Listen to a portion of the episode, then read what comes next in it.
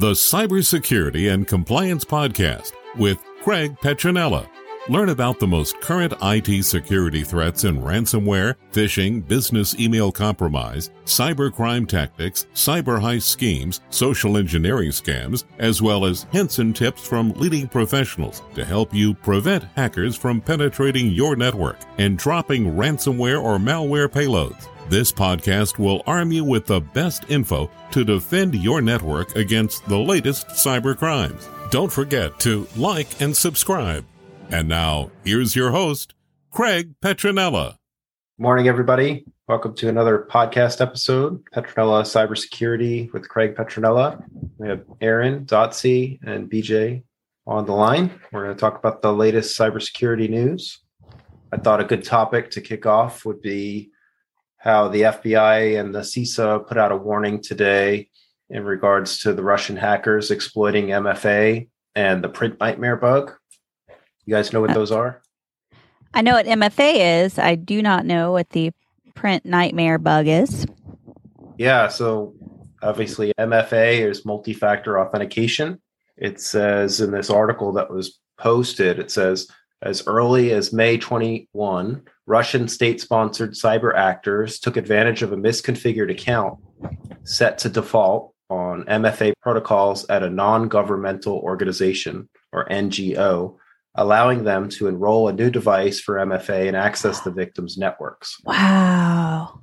So basically, misconfiguration of the MFA allowed the hackers to configure their own MFA and bypass wow. um, so they could get in. So they then exploited a critical Windows print spooler vulnerability called Print Nightmare, CVE 2021 34527.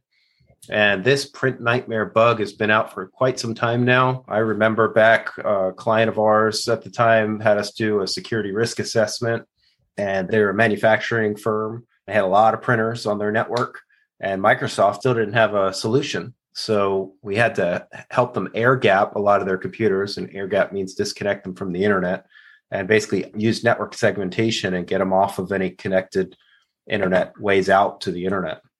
So this print nightmare bug allows the bad actors to run arbitrary code with system privileges. So basically, oh like an gosh. administrator. so it's really nasty. So they say this attack that was just posted was pulled off by gaining initial access to the victim's organization via compromised credentials. They obtained by means of a brute force password guessing attack. And then they enrolled a new device into the organization's Duo MFA, which was misconfigured. So this goes back to what I was talking about I think it was a few days ago. Did I ever show you guys the there's like a little infographic on passwords? I might have helped make it.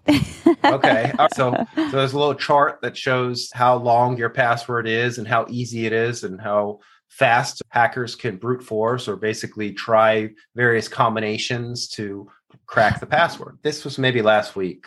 But anyway, we'll post that infographic so you guys can download it if you want. But basically, in a nutshell, if you're not using long, complex passwords that have lowercase, capitals, numbers, special characters, and they're not really long in length, ideally, I like them to be more than 20 characters. I know that might seem crazy, but I don't know any of my passwords because I use an encrypted password manager. So I usually go for as long as possible that the system on the other side will let me.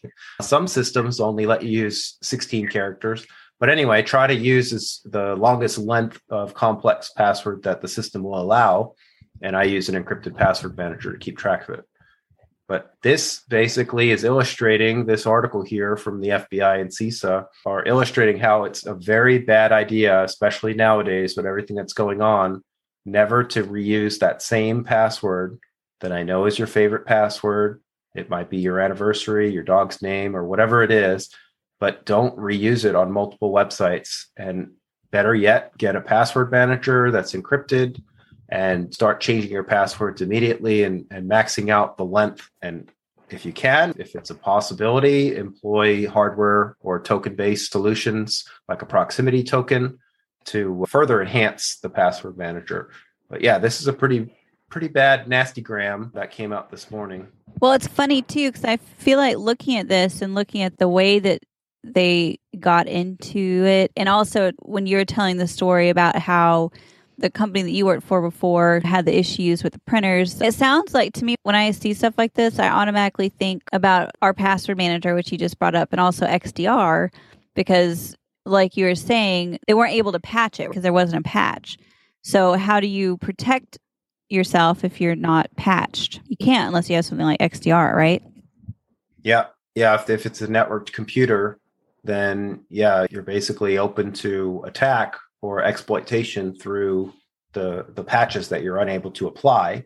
So you either have to disconnect it from the internet or use a technology called XDR. It's not like patches are going to save you completely if you do your patches though because there's more than that. That's not the only nasty gram that's out there. I don't know if you guys watched the video that i made this morning about a breaking event also related to cybersecurity yesterday. So this one anonymous hacker he goes by filer kid 89 he shared the details of his hack. He didn't do anything with the access that he gained but he gained access to the russian ministry of health and Craig, you'll find this interesting. You may remember a few years ago, we did some writing and some education around one of the tools called Shodan, S H O D A N. That was the tool he used. So this is where I say patches aren't going to just be the catch all that people like. It needs to go a step further, like Erin was saying. It, it needs to go a step further, way further, because this guy used Shodan and he was able to, using Shodan, target precisely this Shodan situation. It's like Showdown, right? On the cybersecurity front. This hacker used Shodan, and you don't hear much about Shodan, and maybe it's obscure still, and a lot of people aren't using it. If people really start using something like that, that's so dangerous. This hacker was able to target his intended victim, the Russian Ministry of Health. And by using Shodan, he was able to pinpoint the IP addresses for the devices he was looking to target based on their location. So when you think about people using this tool in a situation like we're in with a war going on and basically a cyber war, that opens up a whole new can because people can use locations of their targets to find IP addresses for IoT connected devices, which is exactly what this guy did. Mm-hmm. So when he did that, he found IP addresses at the Russian health ministry and he scanned and he found something called he found an open virtual network computing port a vnc port with disabled authentication. And so, Craig, you probably can elaborate on what that is, or maybe we don't even need to, but basically it's for remote access and stuff for the device. So they didn't have it configured correctly. They had the authentication disabled, and he found this open VNC port and he slid right in. He didn't do anything, he was just testing his process, I guess but he showed screenshots proving how easy it was for him to get in and he could have get access like free reign to everything because he was remoted into that computer. So then he took over. So th- something like that could be catastrophic and how many people are checking to make sure their vnc port is not open? Yeah so vnc is a like you said like a remote control software that's a graphical user interface. It was really popular years ago before more modern replacements GoToMyPC or LogMeIn came out so, like, let's say you got a computer on the network and it runs maybe some software that you need, but you're maybe 100 feet down the hall and you don't want to get up and go to that computer every time. You can open up what's called a VNC session and set up that computer so that you can see the screen and then remotely control it with the keyboard and the mouse at your desk. And you could do that locally on your network, or you can configure it such that you can remote control a computer from anywhere in the world. So this goes back to ports and your firewalls. If your firewall was configured properly, then you would not be able to get to that port on the VNC server.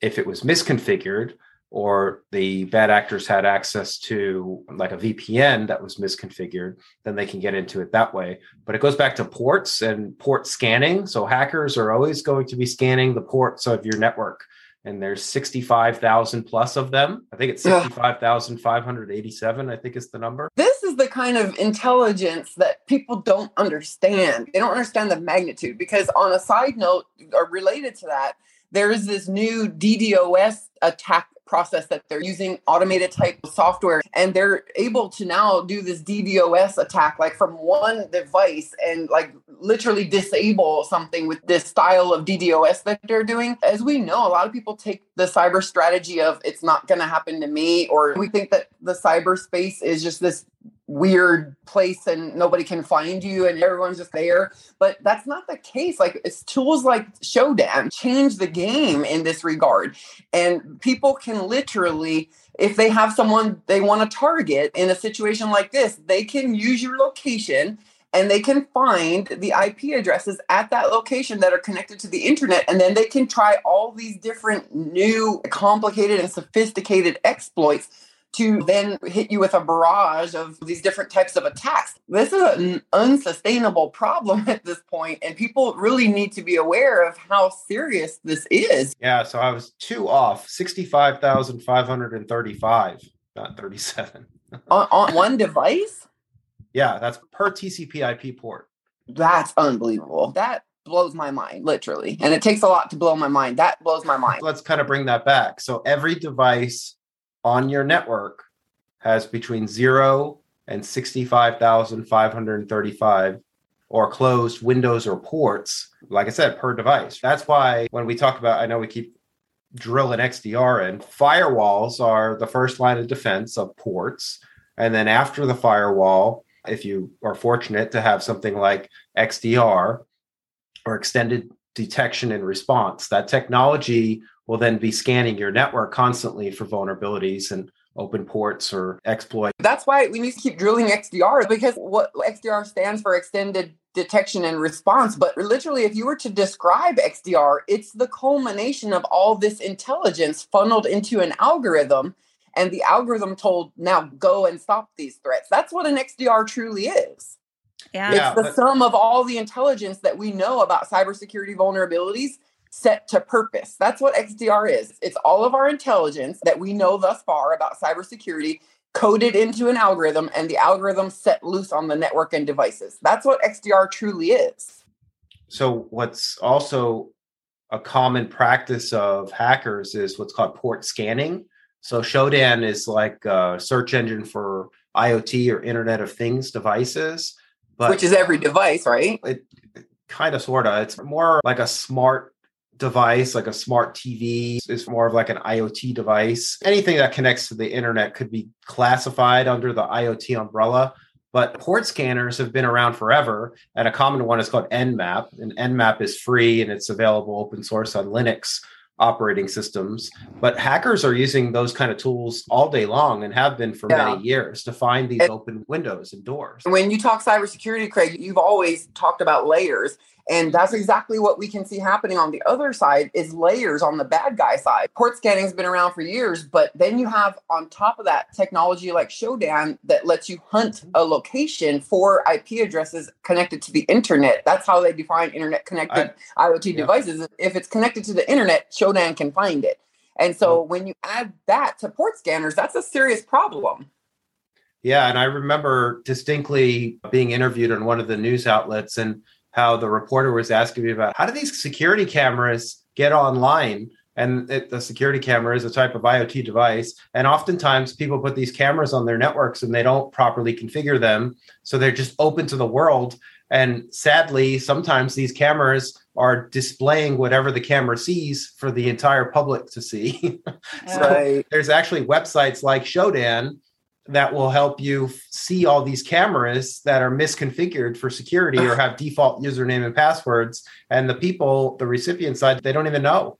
Oh my gosh. This is completely unsustainable without the help of algorithms. When you have 60,000 ports that's a recipe for unsustainability unless you have help from something that can scale at that level Yep, it's all about layers, like I've always said. And know. if they, if this catches on, like we were talking yesterday about three hundred thousand and counting volunteer hackers fighting this now what seems to be partial physical war, partial cyber war.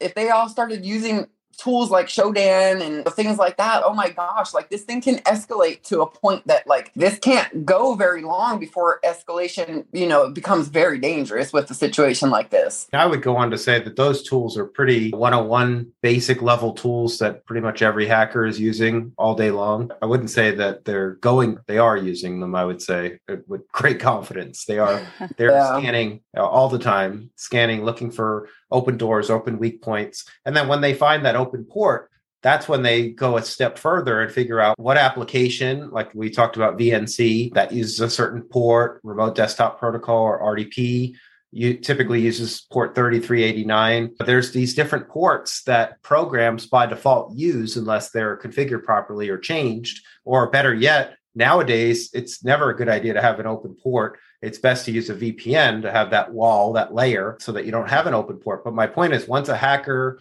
determines and finds open ports, they can then go d- deeper to figure out, oh, what applications use this port? And then what they do is they figure out and they talk to that application through the port to figure out well, what version is it running and then they find that it's running an outdated version then they look up all the exploits for that particular program and then bam they're in and if all else fails, if they just want to be, because we, one of our partners was interviewed about one of the people that writes the algorithms for the XDR tools was interviewed and made the comment that when you have situations like this, like cyber war, they're not necessarily looking to steal your money and your credentials. They're just looking to do destruction. And so if all else fails and they can't find an open port or a vulnerability, then they might just hit you with a DDoS that you can't withstand. Yeah, so you're the victim to participate in the DDoS. So it just depends. Once the hackers are in, they make the determination was this a big corporation? Do they have a lot of money that they can steal or mm-hmm. extortion mm-hmm. with ransomware? Or is this organization have more devices on their network we can infect and use, like you said, for slave devices and, and use them for a DDoS future attack? Yeah. Well, when you lay down all preconceived thoughts and all opinions and you just simply do nothing but take the facts and apply logic and reason to them, it paints a picture that this culmination of all these things happening at once leaves us no other pathway but to use algorithms that can scan for all of this at once because there's just no other way. It also goes back to what we've always recommended with vulnerability scanning and security risk assessments and the importance of them because like you said the average person, the average business owner, the average consumer they're not going to know that there's 65,535 potential open windows. And then they're not even going to know unless they educate themselves on how to close those windows or ports and secure themselves. So it's just a huge undertaking. I feel like that's a really good uh, analogy there, Craig. You're talking about windows, right? So if you think about windows in the realm of like your home, can you imagine having 65,000 windows that you have to close? You know what I mean? And like you say, what your home quickly turns into a house of cards. Yeah, or it's just a, a, house of labor, right? So if you have to walk around making sure that everything's closed all the time, that's a lot of time and energy. There's just no way a human can keep up with all this. Even if you just take it down to 10, maybe you've got doors in your home, maybe you've got 10 or 20 windows in your home. You know, all those are entry points into your home right? Mm-hmm. And if a, a, bad actor or a criminal is profiling your home and they're driving by and they see your house and Maybe you got a nice yard, maybe you have a nice car. They're profiling you. And if you don't have a dog or a sign or an alarm system or cameras, I use all those examples as layers. it all goes back to my layered methodology and approach. If you've got a dog, that's a layer. You got a sign, you got stickers on the windows, those are layers. The more stuff you have, then the hack or the bad actor in this case looks at your house. They see you have five security cameras. They see you have a ring doorbell. They see you've got signs in the yard. They see you might have ADT or CPI or whatever security is the, the, the big one near you. Then they look at your neighbor's house and they see mm-hmm. it's dark and it doesn't have any stickers. It doesn't have any signs or no dog or animal. So which one are they going to target? Exactly. And also think about it. What if because most likely you're the person that's like the neighbor. most people are like the neighbor. Most people don't have that stuff set up. And it's just easy pickings. Unless but if you're BJ and you have 59 yeah, everything's smart home. and then Yeah. and then Oh if you're BJ, you have an electronic Yesterday, robot dog was- that you don't even know if it's real. literally they bark and they sound really mean but my baby was holding i had this little like a cheap like seven dollar smoke detector and he was hold i let him hold it because I had a bunch of stuff in my hands and i was trying to move it and he was holding it and he's looking down and he's alexa alexa he wants everything to talk to him now Yeah, but my point is that you want to try to make yourself less of a mark and less of a victim. And some Yeah. of these layers are very inexpensive. Some of them are free that you can implement. some of them you know. take you from victim to like actually standing your ground because again for example with the xdr Ah. The fact that this thing okay it has machine learning right? So whatever it starts at on your network that's not the finished product. That's the starting point. Then as it learns so you have 60,000 ports it's going to learn what the status is on all of this stuff on your network and your devices and it gets smarter and smarter. And eventually as we know it actually lures bad guys in with honeypots like it Mhm. intelligently and proactively plants honeypots in your network in the background so that it can lure bad guys in and then gain threat intelligence from them. Now that is a game changer. honeypot is like this bright shiny object of ooh there's a, a server that's vulnerable that i can attack but it's not real it's a honeypot it's, it's a trap really that's And those traps, those like those bright shiny tokens are, are real in other people that don't have these tools. They're real, they're vulnerabilities. But when you have tools like this on your network, that is a trap. You're actually trapping bad guys. And instead of being a victim, instead of being on the defensive and running all the time, you get to stand your ground and you get to do a 180 and turn and say, No more. I'm not going to let you chase me anymore. I'm coming back and I'm luring you in now because these algorithms have the ability to learn at such a rate that now they're going to learn about you. And now you're going to go on the defensive. It's a game changer, truly. It is. Yep. And that's why, like you said, not to beat a dead horse or bring it up all the time, but there's a, a reason why we bring we bring it up. It's, presenting itself organically. It's unfolding as the solution to these problems. And it's not silver bullet yet, but it's learning. It's continually learning. And the more people that start using these tools, the more they learn and the more it all starts to connect. And then the more these bad guys start to stick out like sore thumbs because the machines will pick up threat intelligence that we would overlook and miss and they'll start to notice things that these people have in common and they'll start to learn how to block them proactively that's what can happen with this Mm-hmm. yeah it's a very powerful layer very powerful that's why we're so excited about it because it's actually there's a glimmer of hope finally this is not just a sinking ship it doesn't have to be we can turn it around Yeah. anyway i guess we hit our hard stop but that's the good news there's a way to possibly turn this around but we have to all think real real smartly and strategically And understand it. Yeah. Understand why it's good. the fact that Craig brought up the Mhm. 60,000 ports. Like,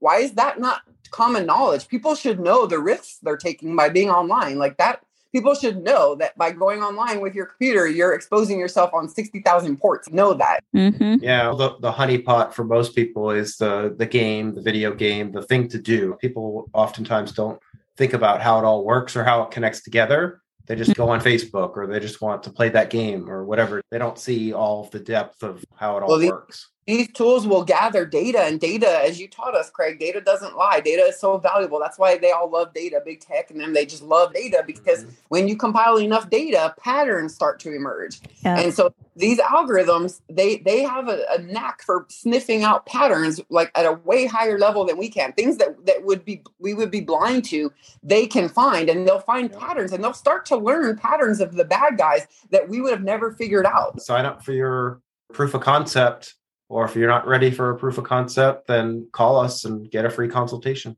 Take action. It's Yeah, past be- time to take action. Yeah, it really is. And the more people that take action, the more of a fighting chance collectively we have. Like everybody has to band together now and be smart.